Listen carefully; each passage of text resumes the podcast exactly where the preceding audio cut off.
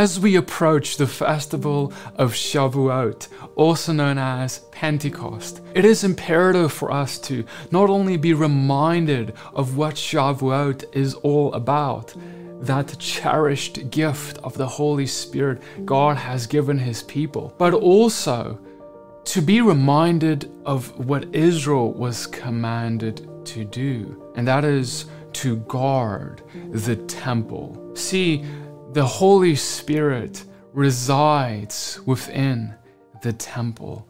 Whether that is the temple as it was given to Moses and Israel, or whether that even references the temple as we have been given a temple, the temple of man, which the Holy Spirit has come to indwell.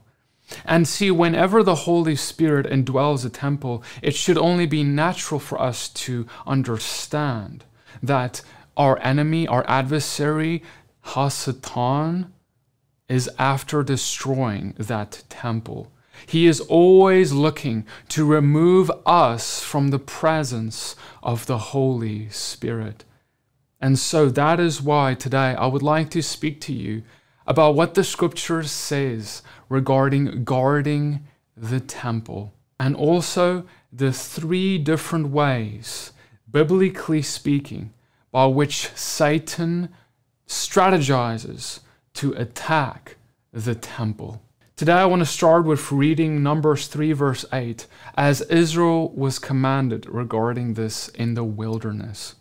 And we see that it says, They shall guard all the furnishings of the tent of meeting, and keep a guard over the people of Israel as they minister at the tabernacle. We see that the Levitical priests were commanded to keep a guard over the temple and its furnishings as well as over the people ministering at the temple. Keep a guard against what? Obviously, physical threats, but I want to submit to you, it also pertains to spiritual warfare a spiritual threat. For the scripture says that our battle is not against flesh and blood, but principalities, spiritual powers waging war against the kingdom. And so, if the enemy tries to attack the temple, but he fails, would he not try to attack the people? And what if the people have become the temple? Would that enemy not go after trying to divorce the people from the Spirit of God. God indeed has made us priests and made us the temple. We are the people and we are the temple. And we are, therefore, as priests, to keep guard over each other as the people of God and over the temple entrusted to us as individuals. I want to go to the life of Jesus. When Yeshua was in his wilderness, similar to how Israel was in the wilderness here in Numbers, Yeshua was attacked. He was in a spiritual war, and his temple specifically was under attack. Yeshua had just been baptized. And as he came out of the water, it is written that the Spirit of God led him into the wilderness in order to be tempted by the devil. The Holy Spirit was now residing in his temple, and the enemy didn't like it. We read of the first attack here in Matthew 4, verse 2. And after fasting 40 days and 40 nights, he was hungry. And the tempter came and said to him, If you are the Son of God, command these stones to become loaves of bread. But he answered, saying, It is written, Man shall not live by bread alone, but by every word that comes from the mouth of God. Yeshua turned down a bread that was offered by Satan because he was more hungry for something else. See, there are two types of bread in this world. Earthly bread, the kind of bread that you can find in your kitchen that you eat to nourish your flesh so that the hunger that your flesh has is subdued. But then there is another type of bread, a spiritual bread of the presence. This is represented by the bread that was within the temple itself. And that bread is to be in the presence of the Father in heaven.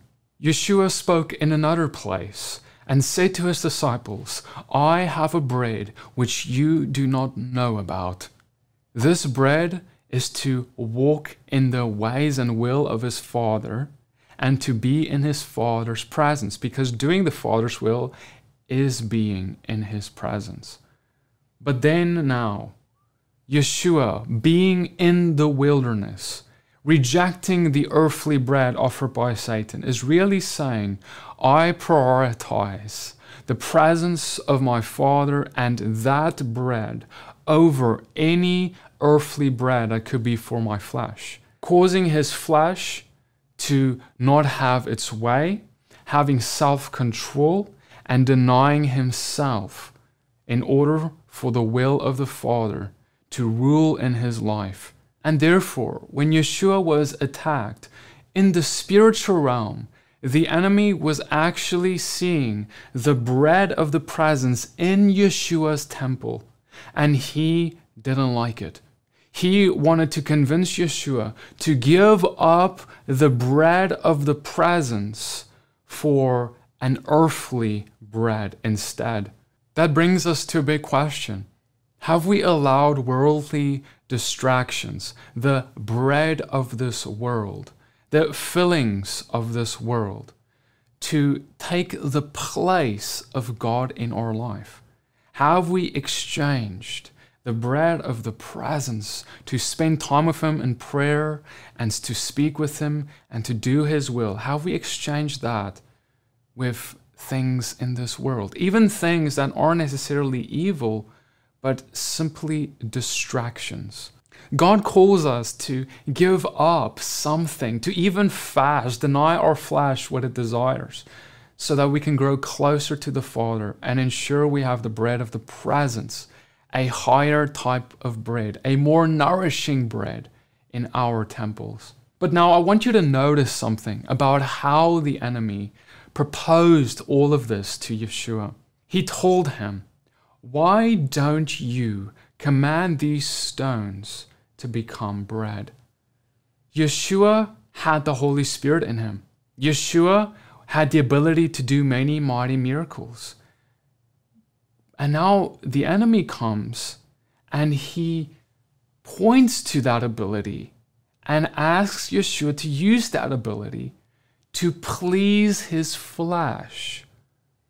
Notice how the enemy wants us to use the heavenly gifts of the Holy Spirit that God has given his people for the purposes of pleasing our flesh instead of the building of God's kingdom.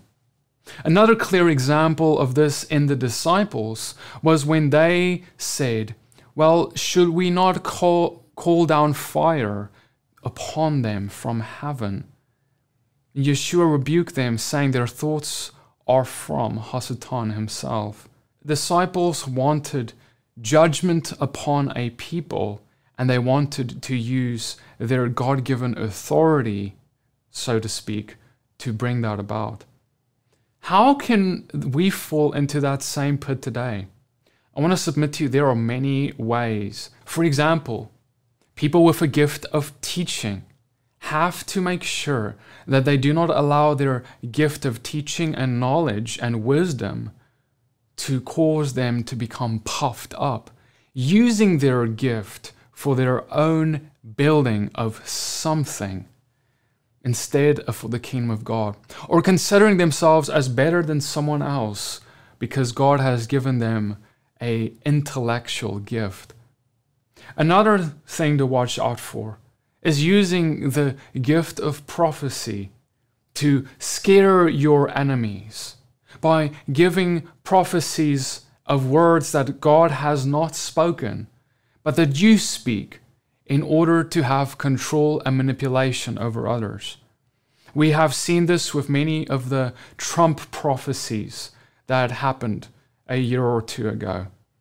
And as these prophecies were sent out for political mandates by these spiritual leaders, they were doing it to please their own fleshly desires.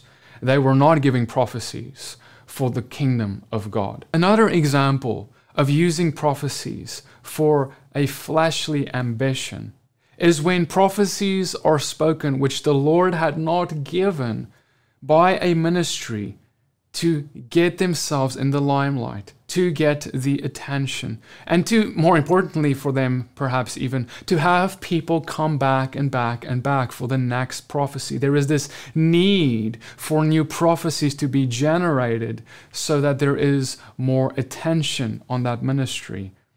Now, of course, we have to be careful so as to not judge actual prophecies from the Lord as being false just because we don't like where it comes from or what it is saying.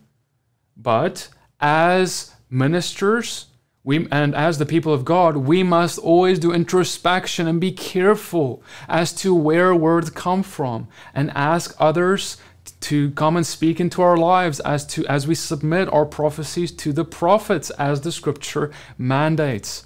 It is not supposed to all take place in a vacuum. A number three example of how heavenly gifts can be abused for prideful fleshly exaltation is regarding casting out demons. Demons can be cast out with wrong motives. If the deliverance minister desires to simply grow influence and authority in the body of Christ as some big spiritual figure, we must remember that casting out demons is a, an authority that comes with being a believer.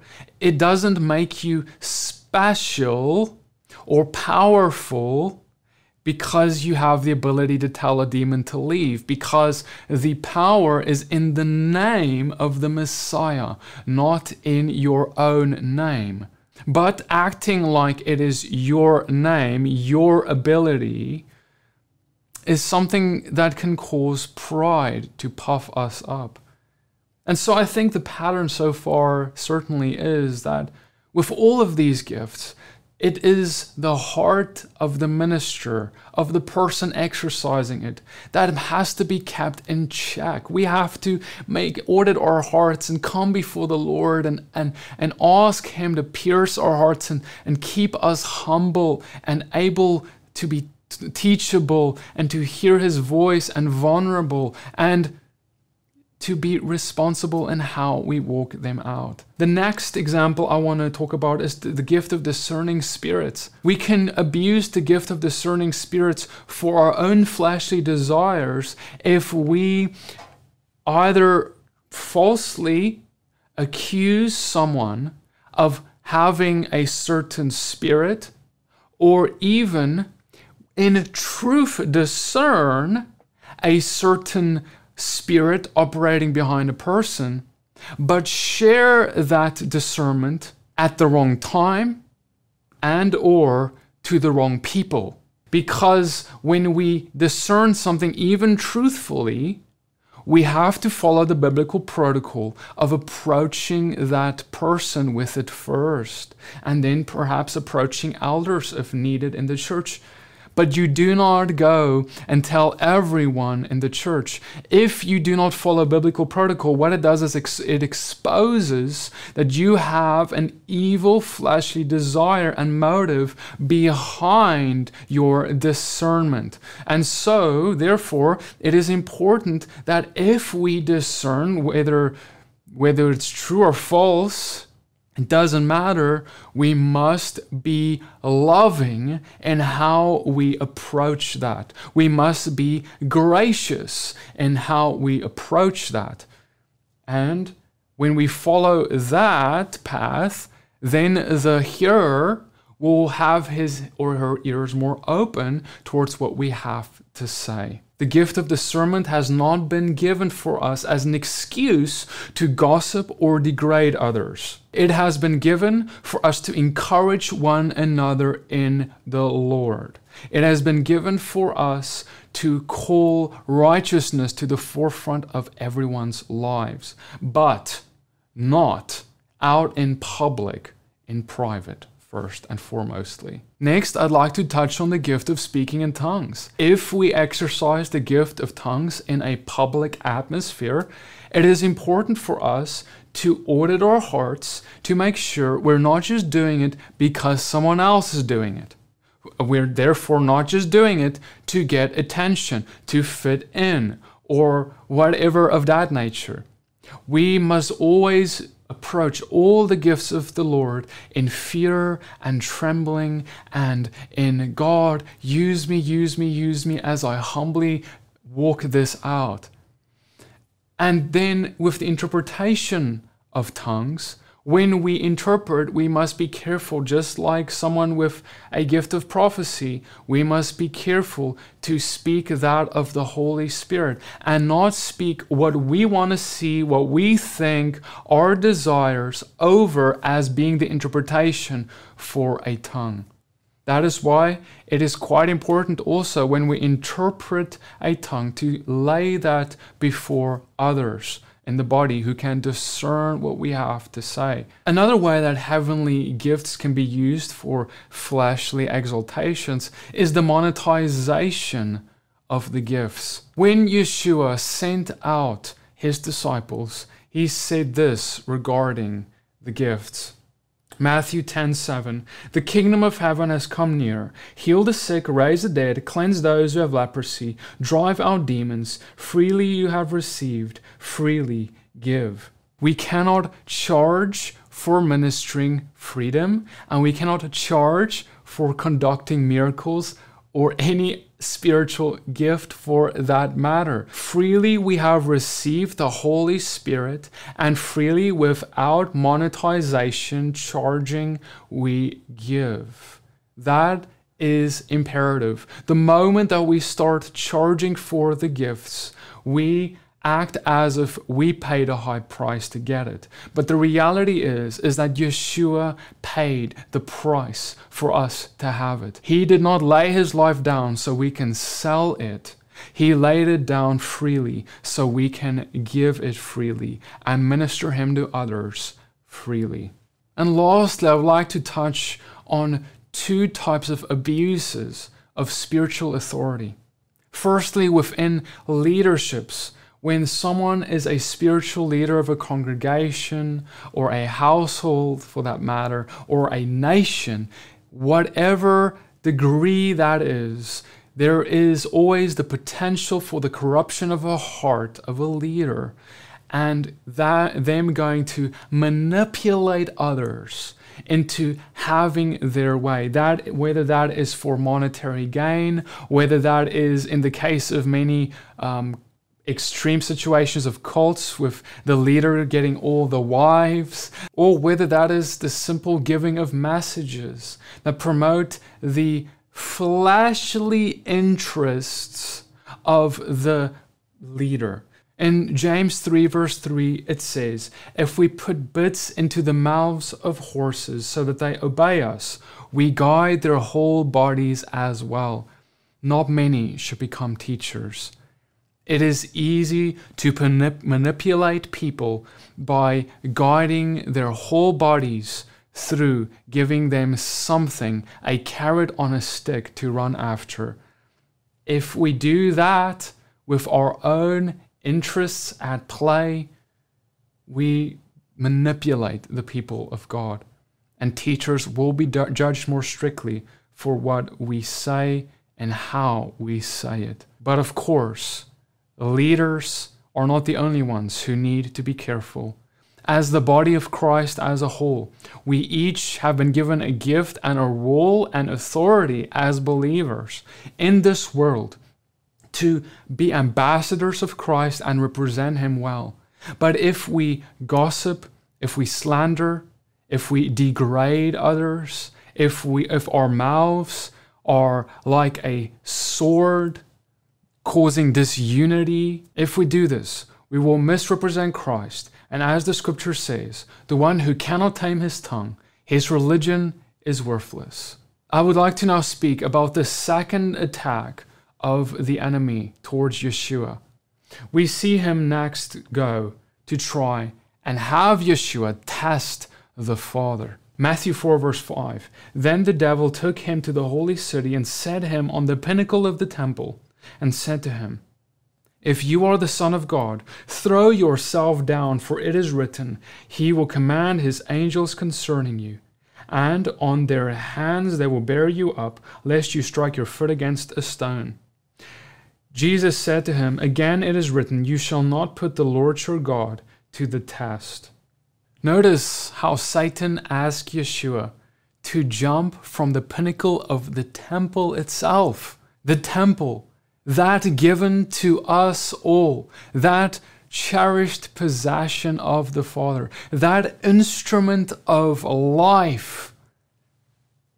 The enemy wants us to jump from the pinnacle of the temple. He wants to use the temple as it was given to give life. He wants to use it to produce death instead. He wants to use your temple to produce death instead. And we ultimately are the ones who will die if we fall for the lies of the enemy. When we fall for his lies, we jump from our temples. That very thing that was supposed to be a blessing not only to us, but this entire world. And that is if we abuse the spiritual gifts God has given us, if we abuse our spiritual authority, either as leaders or believers, if we abuse the fact that we, rep- we represent His name, but we misrepresent it instead, we take His name in vain. And this should put fear in us because Yeshua said, There is a blasphemy of the Son that I would even forgive you of, but the blasphemy of the Holy Spirit I will not forgive you of. I'm saying this not to describe what blasphemy of the Holy Spirit is, but to make the point that Yeshua considered evil done against the Holy Spirit as an even greater offense than evil done against the Son. That means that when we walk in the Holy Spirit, we must do so in great fear, great trembling, looking for His will above our own, His desires above our own, so that we can see His kingdom come above our own. But of course, what the enemy wants us to do is test God. That's why he told Yeshua Go and do this. But Yeshua says, I will not test God. See, it is in following the voice of the enemy instead of the voice of the Father that we will stumble. And ultimately, when we do fall from that temple, we may even point the finger at God, saying, How could He have allowed that to happen? But ultimately, we were the ones who tested God, and we will the, be the ones who reap the consequences of that. For example, we cannot say, Oh, we're following God, but then we go and have children out of wedlock, disregarding God's design and mandate of marriage.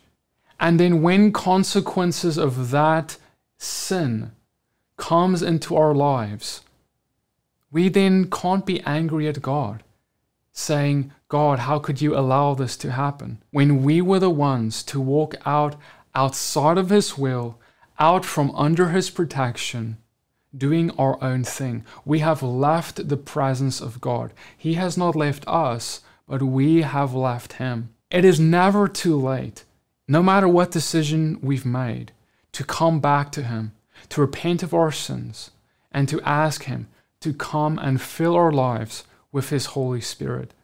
But it is important to recognize that the enemy's main plan is to turn us against God, to make us think that either He is against us or that he has done evil against us. And if he can do that, if he can fool us into believing that lie, then he can succeed in separating us from him because nothing can separate us from God except if we decide to walk away from him and separate from him. That is ultimately the decision that's been given to all of mankind from the book of Genesis. And now for the last attack of the enemy.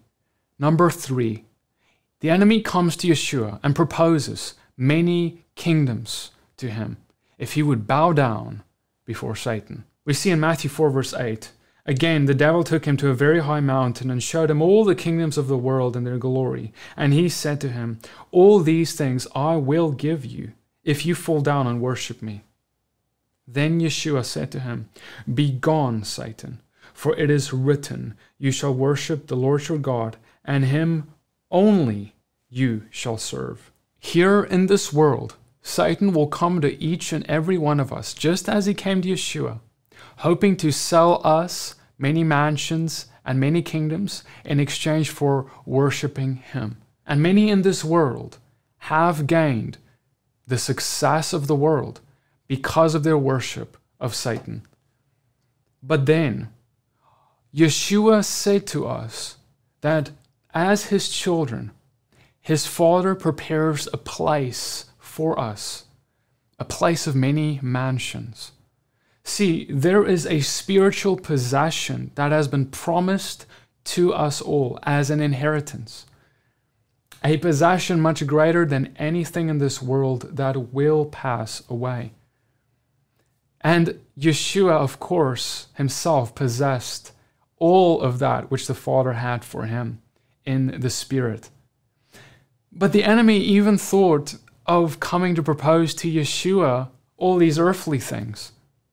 But Yeshua, having his mind on the things of the Spirit, was able to reject the voice of the enemy because he knew that he had a greater possession waiting for him with his Father. It is important for us all to be reminded of the possession that we have in the Father that is awaiting us and to not give that up for any type of temporary pleasure here today at the cost of worship of the Father. It's funny how Satan often comes to try and sell humanity something which they actually already have in the Father. He tries to sell us a counterfeit of the real thing, a counterfeit mansion to the mansions, the houses in heaven, a counterfeit gift to the many gifts that the Father has for us, a counterfeit kingdom in exchange for the kingdom of the Father. I would like to tell you that Satan is going to try and sell you many things that you actually already possess. If only you could know what you already possess. I pray that you would be able to withstand all of these attacks of the enemy, to guard your temple, this precious thing that the Father has given you, and even more so, the Holy Spirit that He has given to indwell your temple. Cherish Him, walk with Him with the fear of God, but also boldly. Glorify His kingdom above anything else in this world, and then you will receive a great reward when you are face to face with Him. Father, I pray, Lord, that as we approach Shavuot, that you would remind us and teach us how to walk in your spirit responsibly. Father, help us to guard our temples and to guard the people of God against the attacks of the enemy. Father, I ask, I speak against every attack of the enemy that's tried to come against your people. And Father, I thank you that you would give your people the voice and the boldness to tell Satan to get behind him, to resist the devil so that he will flee.